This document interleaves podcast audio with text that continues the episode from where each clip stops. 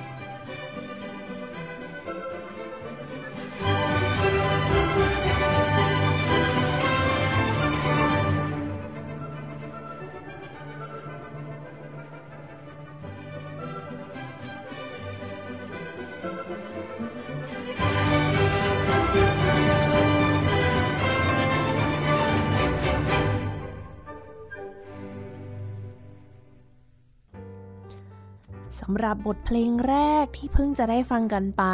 ก็เป็นเพลงที่เพราะมากๆ แล้วก็เป็นหนึ่งในเพลงโปรดของตัวมุกเองด้วยนะคะ นั่นก็คือท่อนที่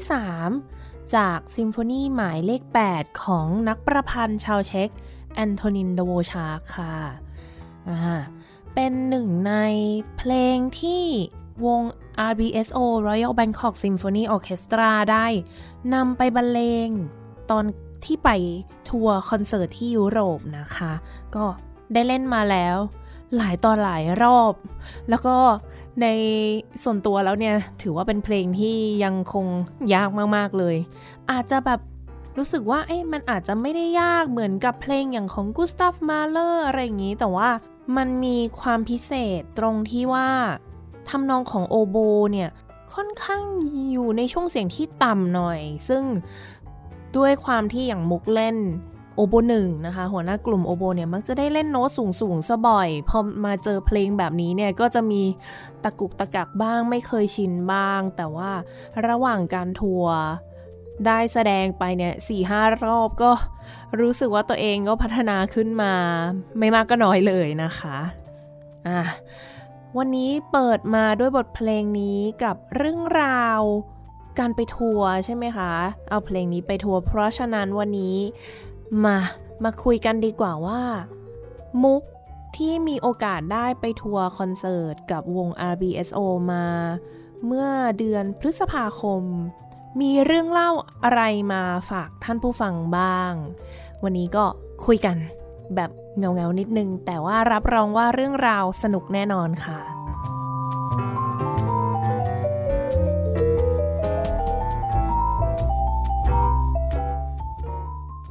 วง RBSO เนี่ยได้มีโอกาสเดินทางไปแสดงคอนเสิร์ตที่ 3 ประเทศนะคะ ก็คือที่ออสเตรีย เมืองหลวงเลยที่กรุงเวนนา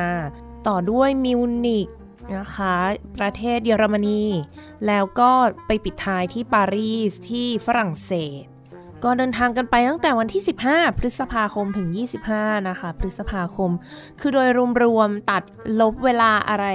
ที่บวกลบ 5 ชั่วโมง 6 ชั่วโมงกันแล้วเนี่ยก็ เป็น 9 วันเต็มๆนะคะ ที่อยู่ที่ยุโรป แต่ว่าจริงๆ ก่อนที่จะไปเนี่ยเราก็มีโอกาสได้แสดงก่อนแล้ว เมื่อวันที่ 12 พฤษภาคมนะคะ แสดงที่ไทยเหมือนเป็นรอบน้ำจิ้มเนาะก็ซ้อมกันซ้อมหนักเลย แล้วก็แสดงเมื่อวันที่ 12 ซึ่งบทเพลงที่นำไปแสดงเนี่ยก็เป็นโปรแกรมที่น่าสนใจนะคะ อย่างเปิดมาด้วยเพลงโมดลหรือว่า หลายคนอาจจะรู้จักในชื่อวาลตาว่าก็คือแม่นาวาลตาว่าของประเทศเช็กเป็นบทประพันธ์ของเบดริชสเมทานาตามมาด้วย 2 คอนแชร์โต คอนแชร์โตสำหรับไวโอลิน แล้วก็คอนแชร์โตสำหรับเปียโน ซึ่งเป็นบทพระนิพนธ์ของสมเด็จพระเจ้าลูกเธอเจ้าฟ้าสิริวัณวรี นารีรัตนราชกัญญานะคะ ครึ่งหลังก็อย่างที่ได้ฟังไปเมื่อช่วงต้นรายการก็คือซิมโฟนีหมายเลข 8 ของดูโอชาร์กนะคะ แล้วก็มีเพลงแถมด้วย encore เป็นเพลงอเล็กซานดราหรือที่คนไทยจะรู้จักกันในชื่อเพลงแผ่นดินของเรานะคะ เพราะมากเลย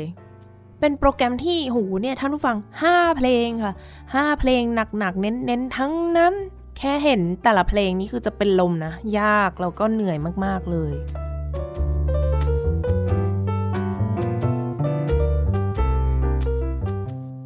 การแสดงร่มในไทยเนี่ยก็ออกมาประสบความสำเร็จได้ดีนะ มีผู้ชมมาชมเยอะมาก แล้วก็ได้รับเสียงตอบรับที่ค่อนข้างดีค่ะ ก็เป็นการเริ่มต้นที่ค่อนข้างน่าชื่นใจนะคะ ก่อนที่ 3 วันถัดจากนั้นก็ไปเจอกันที่สนามบินสุวรรณภูมิ พร้อมเดินทางไปทัวร์ยุโรปกัน ไม่แน่ใจว่าท่านผู้ฟังเคยทราบเรื่องราวของนักดนตรีที่ต้องเดินทางบนเครื่องบินบ้างไหม จริง ๆ มันมีเรื่องมา โอ้ยหลายต่อหลายครั้งนะคะ ถ้าแบบเห็นข่าวบ้างก็จะอย่างเช่น แบบสายการบินไม่ให้เอาเครื่องดนตรีขึ้น เครื่องใหญ่เกินไปสั่งให้โหลด พอโหลดเสร็จโดนโอ้โหเครื่องแตกบ้างสารพัดรูปแบบ อันนี้ก็เป็นอันนึงที่โอ้โห เขาก็ใช้เวลาพูดคุยประสานงานกันนานเหมือนกันนะคะ เพื่อที่จะให้นักดนตรีทุกคนเนี่ยสามารถพกเครื่องดนตรีติดตัวขึ้นไปได้ อย่างนึกภาพเนาะไวโอลินวิโอลากล่องยาวๆ ทรอมโบนนี้ French horn โอ้โหกล่องเบิ่มกันเลย อย่างมุกก็โชคดีหน่อยเพราะว่าโอโบเนี่ยกล่องเล็ก คือมันถอดเป็น 3 ชิ้น เก็บใส่กล่องได้ ก็เลยไม่ได้มีปัญหากับการเดินทางมากนัก แต่อาจจะมีปัญหาในแง่ของ การที่พอเราพกเครื่องดนตรีแล้วเนี่ย มันนับเป็นหนึ่งชิ้นใช่ไหมคะ แต่ว่าแหมเราก็ต้องพกอย่างอื่นไปด้วยเหมือนกัน หลาย ๆ ท่านก็จัดกระเป๋าจัดกระเป๋ากันแบบว่าลำบากลำบนนิดนึงเนาะเพราะว่าน้ำหนักก็จำกัดที่จะโหลด แต่ไอที่ถือขึ้นเครื่องก็เครื่องดนตรีก็โอ้โหขโมยซีนไปแล้วเรียบร้อยนะคะ อีกสิ่งหนึ่งที่น่าเป็นห่วงมาก ๆ เลยสำหรับนักโอโบนักบาซูนก็คือการที่ปกติเนี่ยเราจะพกอุปกรณ์มากมายหลายอย่างอย่างมีดอย่างเงี้ยค่ะ ไว้ทำลิ้นเนาะไว้เหล่าไม้เอออันนี้ก็เป็นอะไรที่ต้องเตรียมตัวเอาใส่ลงกระเป๋าเดินทางด้วย เพราะว่าไม่งั้นเนี่ยเดี๋ยวเกิดโดนตรวจเจอใช่ไหมคะ เจอแน่นอนมุกเนี่ยหลายรอบมากแล้วค่ะ ที่ ถูกโยนทิ้ง แบบมีดทำลิ้นอันนึงเนี่ยแพงนะคะ หลายพันบาท แล้วก็ต้องมาโยนทิ้ง เพราะความสะเพร่าของตัวเองที่ไม่ยอมเอาลงกระเป๋าเดินทาง ก็อย่างว่าเนาะเราชินอะเคยชินกับการที่พกมันติดไว้ในกล่องเครื่องตลอดเวลา ก็บินตรงกันไป 11 ชั่วโมงนะคะ ไปถึงกรุงเวียนนากันตั้งแต่เช้า ตรู่ตีห้าครึ่ง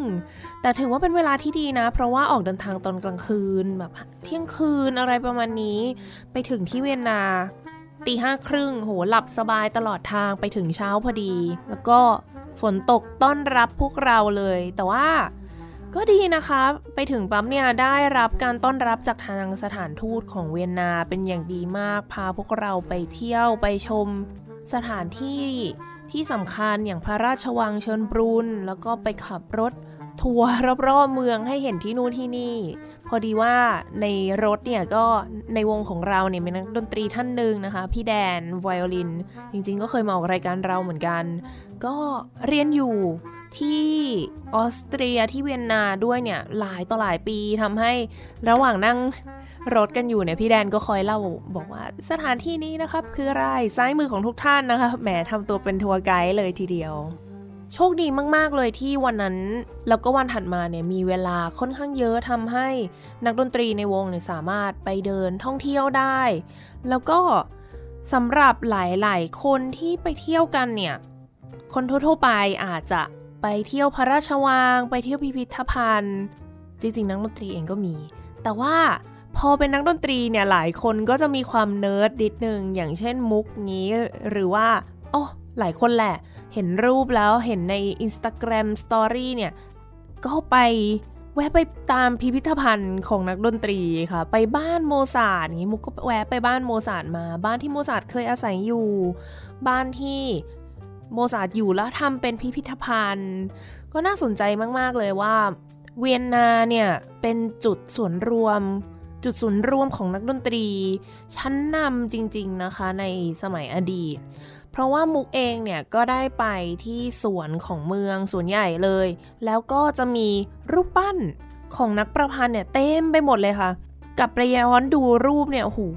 เดินเพลินมากค่ะ ใกล้ๆสวนเนี่ยจะเจอเบโธเฟนก่อนอะจริงๆ อีกสวนหนึ่งก็มีโมซาร์ทมีเบโธเฟนอะ พอเข้ามาในสวนปั๊บมีเจอชูเบิร์ตฟรานซ์ชูเบิร์ตนะคะ เจอโยฮันน์ สเตราส์ ฟรานซ์เลฮาร์วากเนอร์อย่างนี้ โอ้โห คือเจอจน เอ๊ะ ทุกคนมารวมตัวกันอยู่ที่นี่หมดเลยเหรอ เท่านั้นไม่พอค่ะ พอมีโอกาสได้เดินไปแถวแถวโรงละครโอเปร่าแหมไม่แพ้กันเลย ท่านผู้ฟังถ้าเคยไปฮอลลีวูดนี้เขาก็จะมีเป็นเหมือนแบบพวกบนพื้นที่เขาเป็นรูปดาว แล้วก็มีสลักชื่อมีอะไรของพวกนักแสดงดัง ๆ ใช่ไหมคะ อันนี้ก็มีค่ะเป็นนักประพันธ์ เป็นรูปดาวเป็นอะไรนะ เต็มไปหมดเลย แล้วก็จะมีปีที่เขาบอกว่าเคยมาใช้ชีวิตอยู่ที่ไหน เกิดที่ไหน เสียชีวิตที่ไหนหลาย ๆ คนก็คือมาเสียชีวิตที่เวียนนาอะอย่างอาทูโร ทอสคานีนี่ก็เป็น conductor ชื่อดังในตำนาน คนนี้ก็เหมือนมีนะคะ เป็นรูปดาวมุกก็แบบว่าไปยืนถ่ายรูปเต็มไปหมดเลย Verdi Giuseppe Verdi นะคะ Karl Böhm Richard Strauss Gustav Mahler Alban Berg โอ้โห เยอะแยะไปหมดจริงๆ ถ้าเกิดว่าท่านผู้ฟังมีโอกาสไปฟังตอนดนตรีคลาสสิกในประเทศออสเตรเลียเนี่ยก็จะคุ้นชื่อกับหลายหลายท่านที่มุกเพิ่งพูดชื่อไปนะคะ เพราะว่าเขามีเรียกกันว่าเป็น second Viennese school ก็คือเป็นนักประพันธ์ยุคใหม่ขึ้นมานะคะ คือถ้าพูดถึง Viennese school แบบยุคดั้งเดิมก็อาจจะนึกไปถึงอย่างโมซาร์ท ไฮเดนใช่ไหมคะที่เขามาอยู่กัน Second Viennese School เนี่ยก็จะเป็นยุคใหม่ขึ้นมาที่เขาเริ่มมีแนวคิดที่แหวกออกมาจากจากเดิมอย่างของเชิญแบกอัลบันแบกเวเบิร์อย่างนี้ ที่เขาก็มีทำเป็นเหมือน ลักษณะของสถาปัตยกรรมอันนึงที่มุกก็ไม่แน่ใจเหมือนกันว่าเป็นภาพอะไรนะคะ แต่ว่าก็มีความล้ำสมัยแล้วก็มีชื่อของ 3 คนนี้เนี่ยสลักเอาไว้อยู่ด้วย เพื่อเป็นเหมือนอนุสรณ์ให้กับความยิ่งใหญ่ของ 3 ท่านนี้ที่ก่อให้เกิดดนตรีประเภทใหม่ขึ้นมาในยุคนั้นหูมันเป็นเมืองที่เต็มไปด้วยความเป็นดนตรีคลาสสิกจริงๆนะคะ ไปที่ไหนก็เจอโปสเตอร์คอนเสิร์ต มีคนมายืนแจกใบปลิว มาแต่งตัวแบบว่าโบราณโบราณหน่อยแล้วแบบ เอ้ยสนใจมาดูคอนเสิร์ตโมซาร์ทไหมตลอดทางเลยค่ะหูร้านขายโน้ตก็เยอะมาก ๆ คือบอกท่านผู้ฟังก่อนอาจจะไม่เข้าใจในเรื่องของการซื้อโน้ตขนาดนั้นเนาะ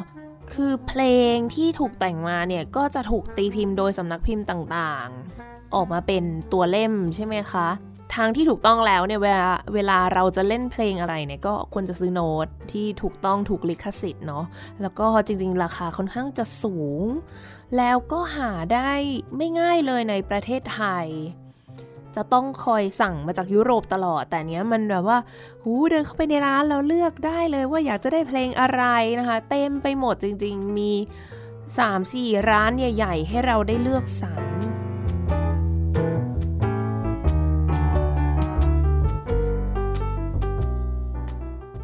พูดถึงการเที่ยวมาเยอะแล้วอะต้องพูดถึงการเล่นดนตรีบ้างเนาะเดี๋ยวท่านผู้ฟังงงว่าสรุปไปเที่ยวหรือไปทำอะไรกันแน่ ต้องบอกก่อนว่าเป็นความน่าภาคภูมิใจมากอย่างหนึ่งเลยที่วง RBSO เนี่ยมีโอกาสได้ไปแสดงที่นี่นะคะก็คือ Music f a i หรือว่า Music Society ของที่เวียนนา ในหอแสดงที่ชื่อว่า Goldener Saal หรือว่าหอทองคำหอสีทองนะคะ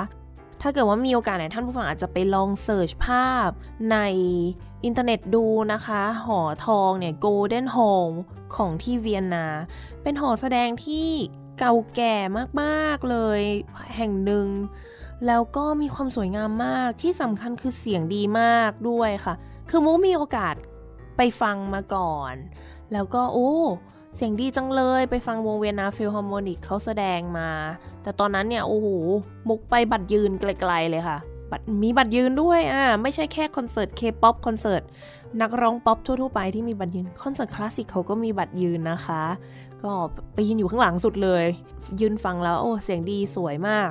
แต่ก็ไม่คิดมาก่อนว่าวันหนึ่งเนี่ยเราจะมีโอกาสได้กลับมาอยู่บนเวทีนั้น แต่ก่อนอื่นเลยเนี่ยวันซ้อมเนี่ยคือยังไม่ได้เข้าไปแตะนะคะที่นั่น เขามีห้องซ้อมที่ลงไปใต้ดิน 3 ชั้นโอ้โห คุณผู้ฟังคะสามชั้นลึกลงไปในหอแสดงโบราณโบราณเนี่ยเป็นไปได้ยังไงเนาะ มีลิฟต์ตัวกระจิ้วหนึ่งที่ลงกันได้แค่ทีละแบบ 3 คนนี้แล้วก็ช้ามากทำให้พวกเราเนี่ยก็เหนื่อยนิดนึงนะคะ เดินวนลงไปกัน หลงทาง ไม่หยุดไม่หย่อนเลยค่ะ เข้าไปในหอแสดงแล้ว เอ้ยเข้าไปในตัวเขาเรียกว่าเป็นอาคารไอ้ Music Society เนี่ยค่ะ ห้องไหนอยู่ไหนบันไดไหนวนไปวนมาโอ้โห คือเหมือนกับว่าทางสถานทูตต้องมีคนมาช่วยยืนตามจุดต่างๆ คอยบอกว่าเลี้ยวทางนี้ค่ะ เดินลงบันไดนี้ลงไป 3 ชั้นนะคะ อันนี้ขึ้นตรงนี้นะคะอย่างนี้ บางทีลงลิฟต์อะค่ะ ลงไปได้ 2 ชั้น เขาบอก สุดแค่ 2 ชั้นนะคะ ลงไปแล้วเดี๋ยวต้องไปลิฟต์อีกตัวหนึ่งเพื่อลงไปอีกชั้นหนึ่งแบบนี้ก็มี โอ้โห เป็นสถาปัตยกรรมที่ซับซ้อนมาก ไม่แน่ใจว่าเขาออกแบบกันมายังไงในสมัยนู้น ทีนี้ลงไป 3 ชั้นเนี่ยจะไปเจออ๋อเป็นห้องนะคะที่เขาชื่อว่า g l a s e n e r s o u n d glass hall หรือว่าเป็นห้องกระจกก็คือจะเป็นลักษณะของมีกระจกค่อนข้างเยอะ แล้วก็ตัวกระจกเนี่ยสามารถเปิดปิดได้เพื่อใช้ปรับเสียง ปรับอะคูสติกให้ตามที่เราต้องการ ซึ่งไอตัวห้องนั้นเนี่ยเขาก็ปรับไว้ให้แล้วเพื่อให้เหมือนกับในหอทองที่เดี๋ยววงจะต้องเล่น ลักษณะที่นั่งก็จัดไว้ให้แบบเดียวกันเลยนะคะ ซึ่งโอ้โหบอกได้เลยว่า เล็กมาก แคบมาก คือถ้าเกิดว่าใครมีโอกาสได้ไปดูคอนเสิร์ตในศูนย์วัฒนธรรมแห่งประเทศไทยเนี่ยเวทีเขาจะใหญ่มากๆ แล้วก็จะเห็นว่านักดนตรีเนี่ยนั่งห่างกัน มีพื้นที่มีสเปซเต็มที่ในการขยับในการทำอะไร แต่พอเป็นที่เวียนนาเนี่ย โอ้โห รักกันสุดๆเลยค่ะ แคบชิดไม่มีแล้ว social distancing นะคะ ไม่มีเลย เล็กมาก แล้วก็มันก็เป็นความท้าทายอันหนึ่งให้กับพวกเรานักดนตรีที่เคยชินกับการ เล่นในสถานที่ที่ใหญ่ที่กว้างมาโดยตลอด พอไปเจออะคูสติก สถานที่ระบบเสียงที่เปลี่ยนไปเนี่ยมันทำให้เราต้องปรับตัวมาก ๆ เลย จริง ๆ ที่ตลกอันนึงคือ ยุโรปอะค่ะ คือมุกอะเคยเล่าแล้วแหละว่า เราจะมีการเทียบเสียงจูนเสียง ด้วยโน้ตตัวลาตัว A ที่ความถี่ 442 เฮิร์ตลา 442 เนาะที่ไทย แต่ว่าที่ยุโรปเนี่ย เขาจะจูนกัน 443 เฮิร์ตมันอาจจะฟังดูไม่ต่างมากใช่ไหมคะ แค่กระจึ้งเดียวเอง 1 เอง 1 เฮิร์ตแต่จริง ๆ แล้วสำหรับนักดนตรีมันต่างมาก ๆ เลยนะคะ ในการจูนพวกนี้เนี่ย มันสูงขึ้นไปอีกนิดนึง ในขณะเดียวกันอากาศที่ยุโรปเนี่ย มันเย็นกว่า มันแห้งกว่า จุดนี้เนี่ยจริง ๆ โดยปกติอุณหภูมิลักษณะอากาศแบบนี้จะทำให้เสียงของหลายหลายเครื่องดนตรีเนี่ยเพี้ยนต่ำลงไปอีก เท่ากับว่าโอ้โหเราต้องเตรียมตัวเยอะมาก ๆ เลยที่จะไปเผชิญกับอากาศแบบนั้น แล้วดันไปเจอเปียโน วันซ้อมเนี่ยเปียโนดันตั้งเสียงไว้ที่ 443 อีกเพราะเราไม่ได้ไม่ได้ขอให้ตั้งเสียงใหม่ก่อน อ่า โอ้โห คุณผู้ฟังคะ ปวดหัวค่ะ เหนื่อย ถ้าเกิดว่าสังเกตเนี่ย จะเห็นได้ว่าโดยปกติเวลามีคอนเสิร์ตเนี่ย พวกเครื่องที่เล่นลิ้นเนาะ เครื่องที่ต้องใช้ลิ้นอย่างโอโบบัสซูนคลาเนตคลาริเนตเนี่ย มักจะมาอยู่บนเวทีก่อน หรือว่าวันซ้อมเนี่ยก็มักจะมาค่อนข้างเร็ว ถามว่ามาทำอะไรกัน อ๋อ มาทดลองลิ้นก่อนค่ะ มาทดสอบว่า ลิ้นตอนนี้เจอกับอุณหภูมินี้สภาพแบบนี้แล้วโอเคไหม ไม่โอเคอาจเปลี่ยนอันไหม หรือว่าเราจะต้องทำการใส่ไม้เหลาไม้ต้องปรับปรุงลิ้นนิดๆหน่อยๆ เพื่อให้เข้ากับสถานที่แล้วก็อากาศอุณหภูมิ และสภาพรอบแวดล้อมตรงนั้นเนาะนี่แหละค่ะ ความลำบากของคนเล่นลิ้น จนวันคอนเสิร์ตเนี่ยเราก็ในที่สุดได้มีโอกาสเข้าไปซ้อมในหอทองนะคะ ตอนช่วงบ่าย ก็เป็นการซาวเช็ค เช็คเสียงกัน โอ้โห มันเป็นอะไรที่แบบแตกต่างจากที่เราเคยเจอมาจริง ๆ ค่ะ จากสมัยที่อยู่ที่ไทยเนาะ มันเป็นประสบการณ์ที่ดีมาก ๆสำหรับนักดนตรีที่ได้ไปเจออะไรแบบนี้ แล้วต้องพยายามที่จะปรับตัวมุกเนี่ยนะปกติเนี่ยจะนั่งห่างกับคาริเนตนิดนึงที่เขานั่งข้างหลังแล้วเฉียงเฉียงแต่พอมานั่งในหอเนี่ยคืออาจารย์โยสอะค่ะโอ้โห คาริเนตนี่เป่าใส่หัวมุกพอดีเป๊ะเลย คือมันนั่งใกล้กันมากจริง ๆนะคะ นั่งแบบจะขี่คอกันได้อะคือถ้าเกิดว่าท่านผู้ฟังได้เสิร์ชภาพดูลองดูด้วยว่าคนดูเนี่ยกับไวโอลินหนึ่งเนี่ยหรือว่าเชลโลเนี่ย คือนั่งติดกันแบบว่า ชนิด เขาบอกว่าเห็นขนหน้าแข้งกันได้เลย ถ้าเกิดใส่ขาสั้นเนี่ย เออ ใกล้มากๆ เพราะฉะนั้นเนี่ยห้ามเลยนะ ผิดพลาดไม่ได้นะ คนฟังเห็นคนฟังรู้รับรู้หมดทุกอย่าง นักดนตรีกันเองก็รับรู้ด้วยกันเองเช่นกัน แล้วก็มันฟังเสียงกันง่ายนะ เป่าเบาแค่ไหนก็ยังได้ยินการออกเสียงทุกอย่างชัดหมด แต่ในขณะเดียวกันเนี่ย ลักษณะของ หอแสดงนี้เนี่ยที่เป็นทรงกล่องรองเท้าที่ท่านผู้ฟังอาจจะเคยได้ยินบ้าง หรือบางท่านอาจจะยังไม่เคยได้ยินนะคะ ว่ามันเป็นทรงคอนเสิร์ตฮอลล์ที่เขาว่ากันว่าดีที่สุดอันนึงเลย แบบว่าเป็นสี่เหลี่ยมจัตุรัสเออสี่เหลี่ยมผืนผ้ายาวๆ เหมือนกล่องรองเท้า เสียงดีจริง ๆ ค่ะ เล่นอะไรออกมาก็เพราะ แล้วก็แหมบรรยากาศมันได้อะพื้นเนี่ยนะท่านผู้ฟัง ตอนแรกมุกก็เข้าใจว่า เอ๊พื้นไม้ศูนย์วัฒนธรรมเราวันนี้ก็มีร่องรอยไม่น้อยเลยนะ เพราะว่าเนาะโดนใช้งานมาบางทีอาจเชลโลปากลากเก้าอี้บ้างก็จะเป็นรอย แต่ไม่ได้เซี่ยวของที่เวียนนาเลยค่ะ ที่เวียนนาไม้ที่เขาเก่าแก่เป็นร้อยปีเนี่ยไม่มีที่ว่างให้สวยงามเลย ทุกจุดเนี่ยนะร่องรอยโหดมากค่ะ แต่ว่าเนี่ยแหละ การรักษาการคงไว้ของสิ่งเหล่านี้เนี่ยแหละมันทำให้สร้างเสียงที่ไพเราะมาก ๆออกมา อย่างไม่น่าเชื่อเลย การแสดงเนี่ยโอ้คนดู จะว่าเต็มได้ไหมนะก็เต็มเลยนะเหมือนว่างอยู่แบบกระจึงกระจึงนิดหน่อย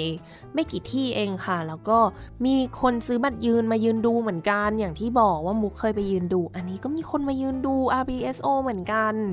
แล้วก็พอแสดงจบเนี่ยได้รับเสียงปรบมือนานมากเขาเขาก็ standing ovation เนาะยืนปรบมือให้เนี่ย ประมาณ 5 นาทีได้ที่นักดนตรีก็ยืนกันแล้วก็เขินว่าเขาเฮ้ยเขาปรบมือให้เรานานขนาดนี้เลย เรานั่งได้ยังนะ เอ๊ะเขาจะนั่งยังนะ เอ๊ะพอหรือยังนะ แบบมันเขินแต่มันก็ภูมิใจนะคะที่เราทำได้ขนาดนี้ จบจากเวียนนาแล้วเนี่ย เช้าวันถัดมาหลังจากคอนเสิร์ตไม่ได้พักกันเลย ก็เดินทางต่อเลยค่ะ แต่เช้านั่งรถทัวร์ไปมิวนิกกันต่อที่เยอรมนี ก็ออกเดินทางกันตั้งแต่ประมาณ 8-9 โมงเช้านะคะแล้วก็นั่งรถบัสกันยาวๆไปจนถึงที่มิวนิกโดยประมาณ 4 โมงเย็น เป็นการเดินทางที่ยาวนานมีแวะพักอยู่นิดๆหน่อยๆนะคะ เป็นการนั่งรถที่ สมบุกสมบันนิดนึง ก็แหมเนาะอย่างที่บอกเครื่องดนตรีเอ่ยกระเป๋าเดินทางเอ่ยข้างล่างเนี่ยยัดกระเป๋าเดินทางกันแบบแน่นขนาดแล้ว เพราะฉะนั้นข้างบนเนี่ยก็โหไวโอลิน เครื่องบลัสอะไร ที่จะวางก็แทบจะไม่พอนะคะ บางทีก็ต้องมาเบียดเบียนคนนั่งกันบ้าง นักดนตรีอะทำไงได้ ไปถึงที่มิวนิกเนี่ยก็เหมือนแบบว่า มันจะโชคอะไรขนาดนั้นนะคะ โชคไม่ใช่โชคดีนะ โชคร้ายค่ะ เพราะว่าโรงแรมที่พักกันเนี่ยจะอยู่ค่อนข้างไกลจากตัว center ของเมือง คือถ้าอย่างที่เวียนนาเนี่ยเราอยู่ตรงโอ้โหแบบจุดกึ่งกลาง แล้วก็อยู่ในโซนท่องเที่ยวสุดๆ เดินทางง่ายเดินไปหอแสดงเนี่ยใช้เวลาประมาณ 10 นาทีเดินเท้าได้เลยนะคะ ในขณะที่มิวนิกเนี่ยพออยู่ไกลออกมา มันทำให้การเดินทางเนี่ยเหลือแค่การนั่งรถไฟ คือรถไฟที่เยอรมันนะรถไฟในเมืองเนี่ยมันจะมี 2 แบบ คือรถแทรมนะคะ รถเขาเรียกตราเส้นบานหรือว่าตัว S จะเห็นเป็นตัว S แล้วอีกอันนึงคือ U ตัว U บาน ตัว U อะทีนี้โรงแรมนี้มันมีแค่ตัว U เนาะป้ายตัว U แต่ว่า วันนั้นเนี่ยเขามีการประท้วงพอดี เป็นเรื่องปกติมากในยุโรปที่จะมีการประท้วงนะคะ แล้วก็ส่วนใหญ่ก็จะเป็นเนี่ยแหละค่ะสหภาพแรงงาน พวกคนทำงานให้กับรถไฟเขาหยุดประท้วงกันทำให้รถไฟทั้งสาย ทั้งหมดเลยเนี่ยไม่วิ่งก็คือวันนั้นเนี่ยตัวยูเนี่ยไม่วิ่งเลย อ้าว ทีนี้ทำไงอะ ทำไรไม่ได้ ออกไปเที่ยวก่อนไม่ได้ต้องรอรถบัสของทางวงเท่านั้นนะคะ ที่จะพาเราเข้าไปในเมืองเพื่อที่จะไปรับประทานอาหารเย็นร่วมกัน ก็โอ้โหได้ทานอาหารเยอรมันสมใจอยากเนาะเบียร์เบอร์อะไรโอ้โหมุกพูดเลยว่ามุกอะ สุดๆแล้วกับการมาถึงมิวนิกคือมุกคิดถึงเยอรมันมาก อย่างที่หลาย ๆ ท่านจะทราบว่ามุกอะเคยอยู่ที่เยอรมันมาประมาณ 4 ปีได้นะคะ เพราะฉะนั้นเนี่ยการกลับไปมิวนิกแม้ว่ามันจะไม่ใช่เมืองที่มุกเคยอยู่ ไม่ใช่รัฐที่มุกเคยอยู่ แต่ว่าด้วยบรรยากาศต่างๆนะคะมันก็ทำให้เรารู้สึกเหมือนได้กลับบ้านประมาณหนึ่งวันถัดมาเช้ามาเนี่ยโอ้โห พูดจริง ๆ เลยว่าเหนื่อยมากค่ะ จากงานแสดงเนาะที่เวียนนาจากการเดินทางด้วยรถทัวร์พอเช้าวันถัดมาเนี่ย มันก็เหนื่อยเกินกว่าที่จะออกไปเที่ยวแล้ว จริงๆ มีหลายคนออกไปนะคะ แต่ว่าอย่างมุกหรือว่าเพื่อนๆ เครื่องเป่าอีกหลายๆ คนเนี่ยก็จะค่อนข้างเหนื่อยกัน ก็เลยไม่ได้ออกไปไหน ไม่ได้ออกไปเที่ยวในเมืองก่อน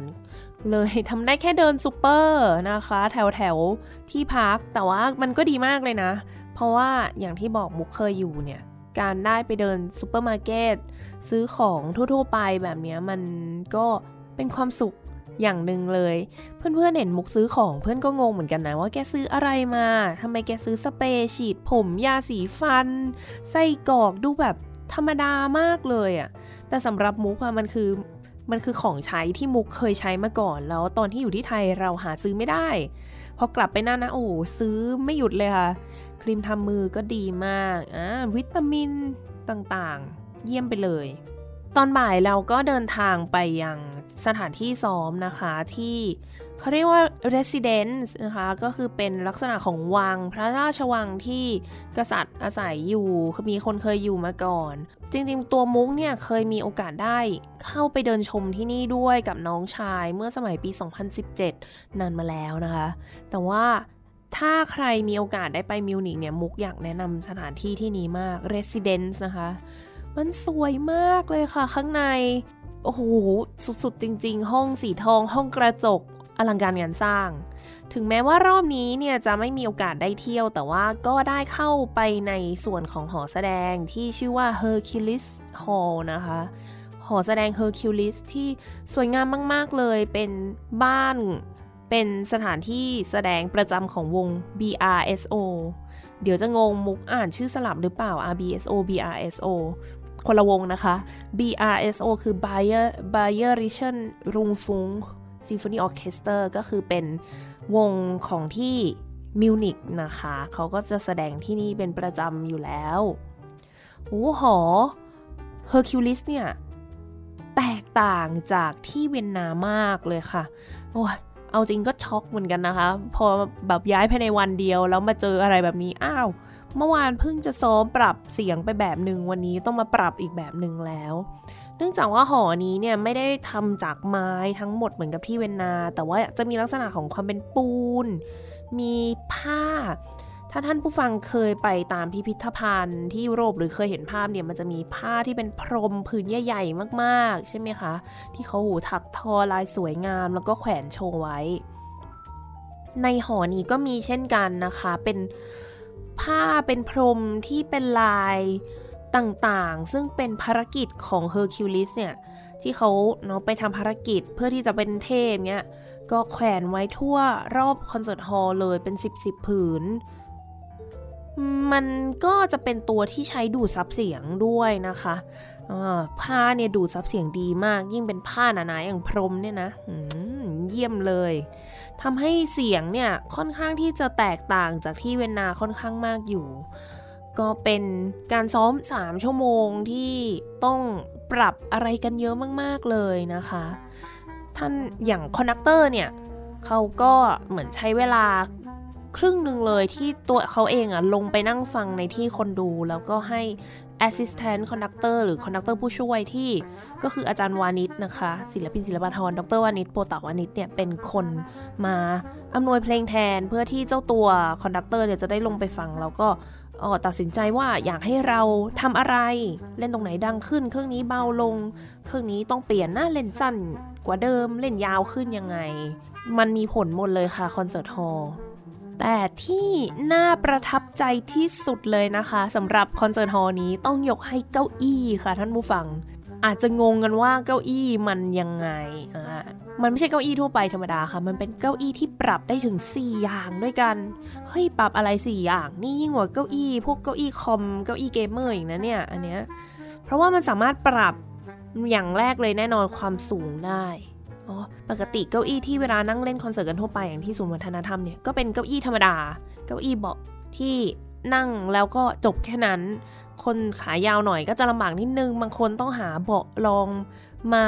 นั่งซ้อนเพิ่มเพื่อให้ตัวเองสูงขึ้นเนาะไม่งั้นขามันจะ ไม่งั้นขามันยื่นไปข้างหน้ามากเกินไป นั่งแล้วต้องงอเข่าอย่างนี้ อันนี้คือปรับความสูงได้ขึ้นลงอะ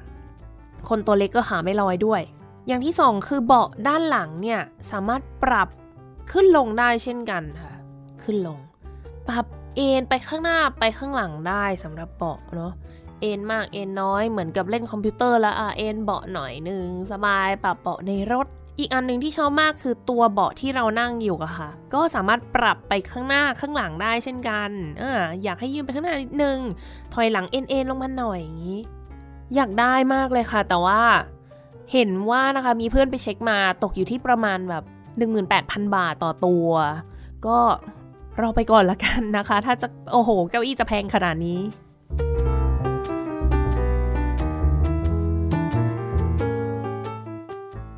คอนเสิร์ตที่มิวนิกเนี่ยสำหรับตัวมุกแม้ว่าจะ การแสดงจะออกมากลางๆ ไม่ได้ดีมากเท่าที่เวียนนาเนื่องจากว่ามุกเชื่อว่าหลาย ๆ คนเนี่ยค่อนข้างเหนื่อยกับการเดินทางการซ้อมที่หนักมาก ๆนะคะ แต่ว่ามุกก็ดีใจมากเลยที่มีคนรู้จักในเยอรมันเนี่ยเดินทางมาชมเยอะมาก ๆนะคะ คือสถานทูตเนี่ยพยายามที่จะโปรโมทแล้วก็เชิญคนไทยที่อยู่ในเยอรมัน มาไม่มากก็น้อยเลยนะ เพราะว่าจริงๆ ต้องเข้าใจก่อนว่า เทียบกับอย่างเวียนนา อย่างออสเตรียเนี่ยเยอรมันเป็นประเทศที่ใหญ่มากๆทำให้การเดินทางเนี่ยมันลำบากนิดนึง แล้วตัวเมืองมิวนิกเองอะก็อยู่ค่อนข้างไกลจากเมืองใหญ่เมืองอื่นๆ อย่างเบอร์ลิน สตุตการ์ด หรือว่าโคโลนเนี่ยเขาจะอยู่ค่อนข้างไกลกันที่คนไทยอยู่เยอะๆทำให้เหมือนจะคนดูไม่ได้เยอะมากขนาดนั้น แต่ก็ไม่ได้น้อยนะคะ แล้วก็ ทุกคนก็แฮปปี้กับการแสดงออกมาได้ดีเลย แน่นอนเหมือนเดิมเลยว่าเช้าวันถัดมาเราก็บินกันแต่เช้าเลยนะคะอ่ารอบนี้เราบินจากมิวนิกไปปารีสนะคะ เนื่องจากว่ามันค่อนข้างจะห่างกัน พอสมควรเลยเมื่อเทียบกับเวียนนามิวนิก แล้วก็โชคดีอีกอย่างหนึ่งคือมีรถ สำหรับขนเครื่องดนตรีที่เขาเป็นบริษัทขนเครื่องจริง ๆ เพราะฉะนั้นเนี่ยสามารถไว้วางใจที่จะฝากไวโอลิน เครื่องบราสต่างๆ ไปกับรถได้นะคะก็หลายๆ คนก็เลยสบายตัวนิดนึงที่สามารถเอาเครื่องดนตรีเนี่ยฝากรถไปได้ เนื่องจากว่าการบินระหว่างประเทศในยุโรปเนี่ยจะมีข้อจำกัดที่มากกว่าการบินระหว่างระหว่างประเทศแบบไกลๆ อย่าง ไทยมาที่ยุโรปเนี่ยอาจจะเป็นเครื่องบินลำใหญ่เนาะทำให้มีพื้นที่ที่จะสามารถวางของวางเครื่องดนตรีได้มากกว่าลำเล็กในระหว่างประเทศ จริงๆก็มีเรื่องตลกนะคะที่ตอนออกจากมิวนิกเนี่ยแล้วก็ตรวจเช็คกระเป๋ากัน แล้วก็คุณตรงตอมอเนาะเป็นคุณป้าท่านหนึ่งแล้วกันค่ะ คุณป้าเนี่ยเขาก็ เห็นและสแกนกระเป๋ามุกปุ๊บเห็นเป็นโอโบเขาก็ถามว่า เอ้ยเล่นเล่นดนตรีหรอ เป็นนักดนตรีหรอ อันนี้เล่นเครื่องอะไร แล้วก็แบบ อ๋อ อันนี้โอโบ แล้วก็น้องอีกคนเป่าฟลูตเขาก็บอกไปเขาก็โอ้จริงหรอแบบ เล่นให้ฟังหน่อยได้ไหมอย่างงี้ เราก็ขำกันแบบเฮ้ย เอาจริงปะเนี่ย จะจะให้เล่นจริงเปล่า แต่เขาก็ เหมือนแบบปล่อยเราผ่านไป แล้วก็คุณป้าอีกคนหนึ่งที่อยู่ใกล้ ๆ กันเขาก็ถามเหมือนกันว่า เอ้ย คุณเป็นนักดนตรีหรอ เราแบบ respect คุณนะ เราชื่นชมคุณ หู ตรงนั้นเนี่ยบอกเลยว่ามุกนะประทับใจมาก มันแบบว่า เนาะอยู่ดีๆมีคนมาบอกว่าเขาประทับใจในตัวเราเขาชื่นชมเราที่เป็นนักดนตรีอะ เป็นคนที่สร้างเสียงดนตรี ก็รู้สึกขอบคุณ ทั้งสองท่านนะคะที่เป็นคนตรวจเช็คกระเป๋าว่าเขาให้ความสำคัญกับพวกเรา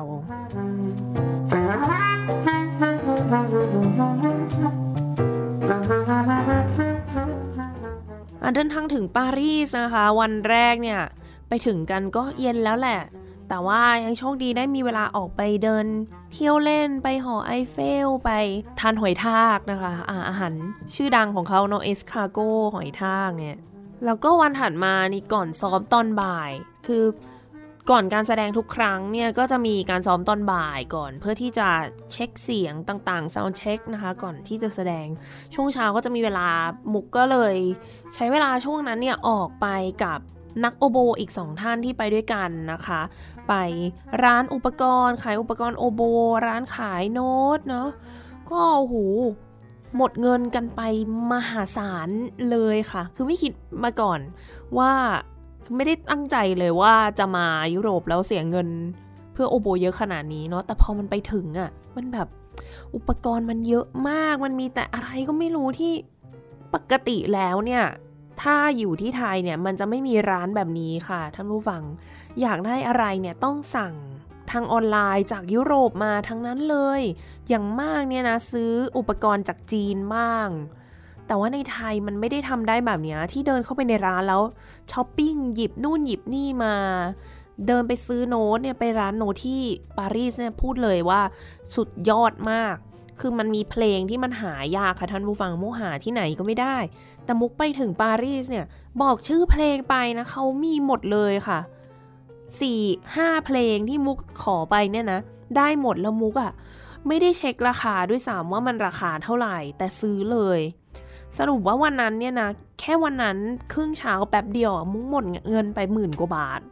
คือแบบเฮ้ยซื้ออะไรมาเยอะแยะเนี่ย แล้วโซนขายโน้ตนะคะร้านเนี้ยลาแพนฟลุตชื่อนี้นะ คือเดินเดินไปรอบๆเนี่ย มีร้านเนี้ยสี่ห้าสาขาค่ะ เราเป็นร้านโน้ตหมดเลยนะ แต่ว่าแต่ละร้านเนี่ยจะเป็นเครื่องดนตรีต่างกันไป อย่างที่มุกไปซื้อเนี่ยก็จะมีเครื่องเป่าลมไม้กับเครื่องสาย เพื่อนที่เป่าเฟรนชอนไปด้วยกันเขาบอกอ๋อยูเดินไปนู่นเลยเดินไปอีกนิดนึงเดินตรงไปจะเป็นร้านของเครื่องบราส แล้วก็มีร้านเปียโนออแกนคอรัสหูแจ๊สก็มีสารพัดแบบจริง ๆ ค่ะ น่าสนใจมากเลยเนาะโซนนั้นเนี่ยนอกจากจะเป็นร้านโน้นแล้วก็จะมีร้านอุปกรณ์อื่น ๆ ร้านขายเครื่องดนตรี ร้านซ่อมเครื่อง มีร้านทำเครื่องสายอีกหูมันเดินไปแล้วรู้สึกว่ามันดีต่อใจจริง ๆนะสำหรับนักดนตรี ถ้าจะจะได้มาใช้ชีวิตมาเดินช้อปปิ้งอยู่แถว ๆ นั้นแหมแต่ก็นะราคาไม่ถูกเลย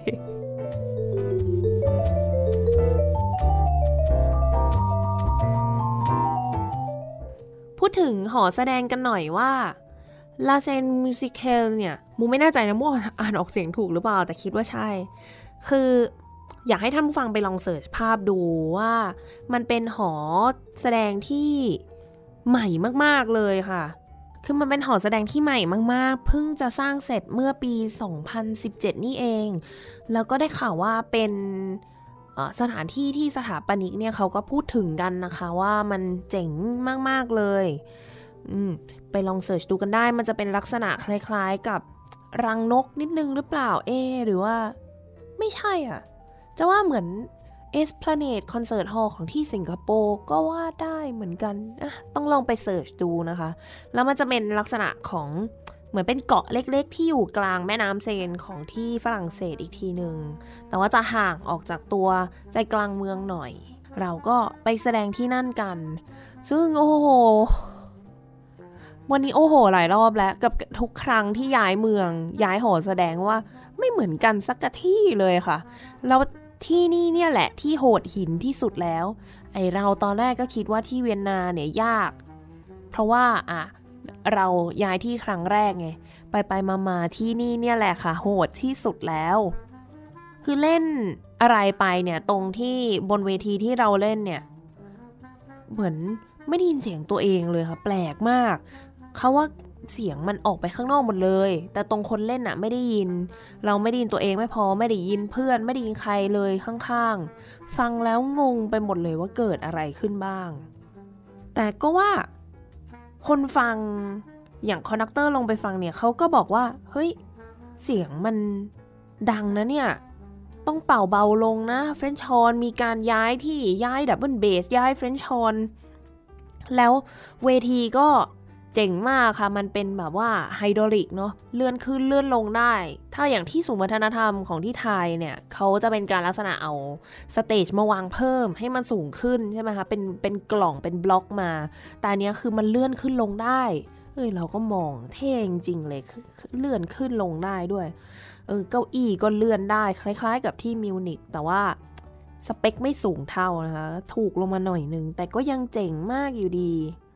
ก็เป็นคอนเสิร์ตที่ออกมาได้ดีมาก ๆ เลยเนาะ มันครั้งสุดท้ายแล้วมุกเชื่อว่าทุกๆ คนเนี่ยใส่แบบเต็มที่ที่สุดเลยเพื่อที่จะทำการแสดงออกมาให้ดีที่สุด ผู้ชมเองก็ประทับใจชอบคอนเสิร์ตนี้ได้รับเสียงปรบมืออย่างล้นหลามนะคะ จริงๆมีเรื่องหนึ่งที่ไม่ได้เล่า จะบอกว่ามุกป่วยมาก ตอนช่วงที่แสดงที่ที่ปารีสจริงๆก็ตั้งแต่ ที่มิวนิกแล้ววันวันแสดงคอนเสิร์ตที่มิวนิกเนี่ยมุกก็เริ่มจะไอนิดหน่อยเอ๊มันยังไงนะ แล้วก็ป่วยกันมากมายเต็มวงไปหมดเลยค่ะ เนื่องจากว่าเนาะเราเดินทางอากาศมาถึงเนี่ยทั้งหนาวลมแรงฝนตกวันแรก ๆ แล้วก็เหนื่อย นอนน้อย แสดงคอนเสิร์ตซ้อมเยอะแยะไปหมดเลยเนี่ย ก็ ร่างกายอ่อนแอลงเป็นเรื่องปกติเลยที่จะมีคนป่วย แต่นี่ก็ป่วยกันหลายคนนะคะ มาเฉลยเอาตอนกลับมาแล้วเนี่ยแหละว่าอ๋อติดโควิดค่ะ มาตรวจตอนที่ถึงที่ไทยแล้วเนาะเพราะว่าจะได้รู้ว่าควรไปหาคุณพ่อคุณแม่ไหม สรุปติดจริง ๆ แล้วก็เพื่อนรอบตัวรูเมทเพื่อนนั่งข้างๆ กันเนี่ยโอโบ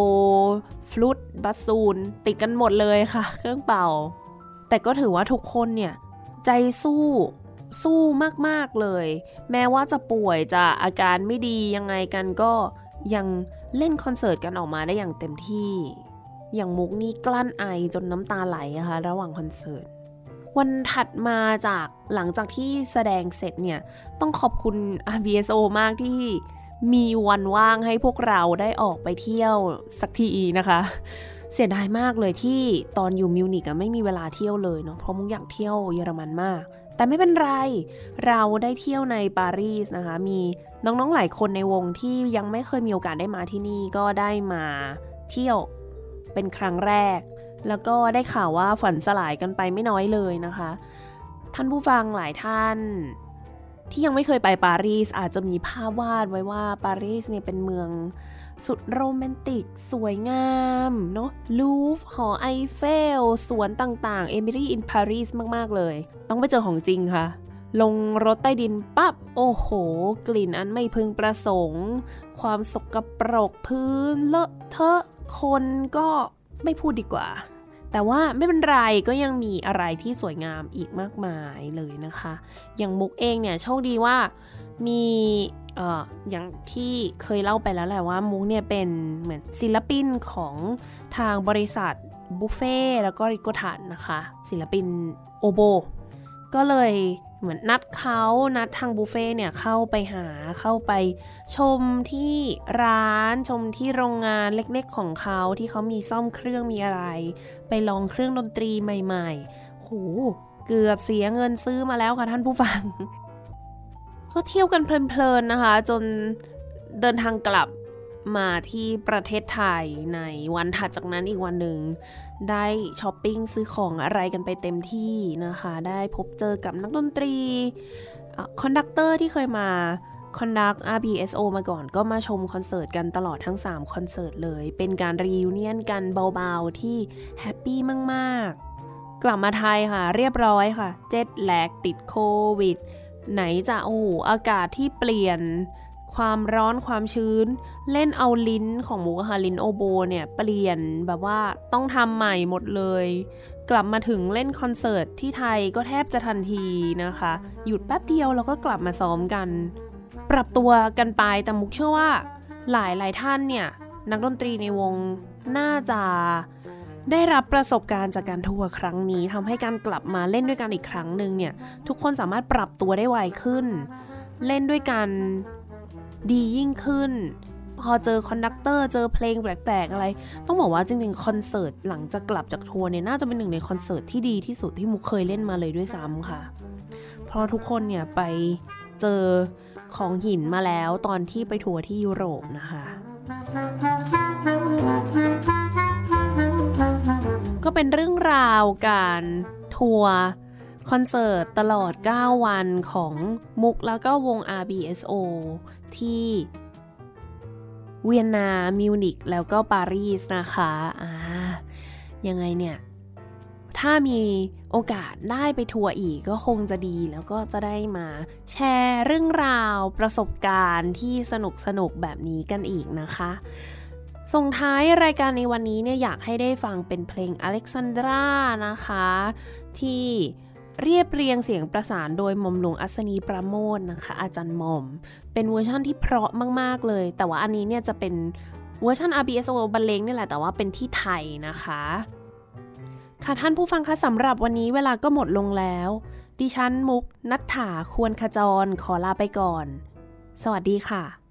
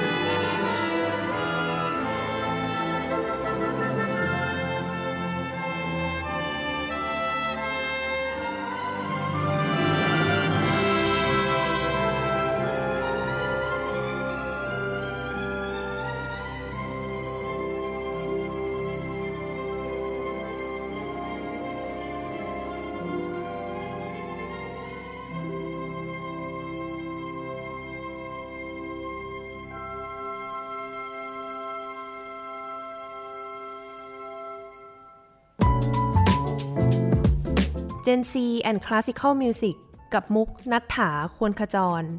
Thai PBS Podcast View the world via the voice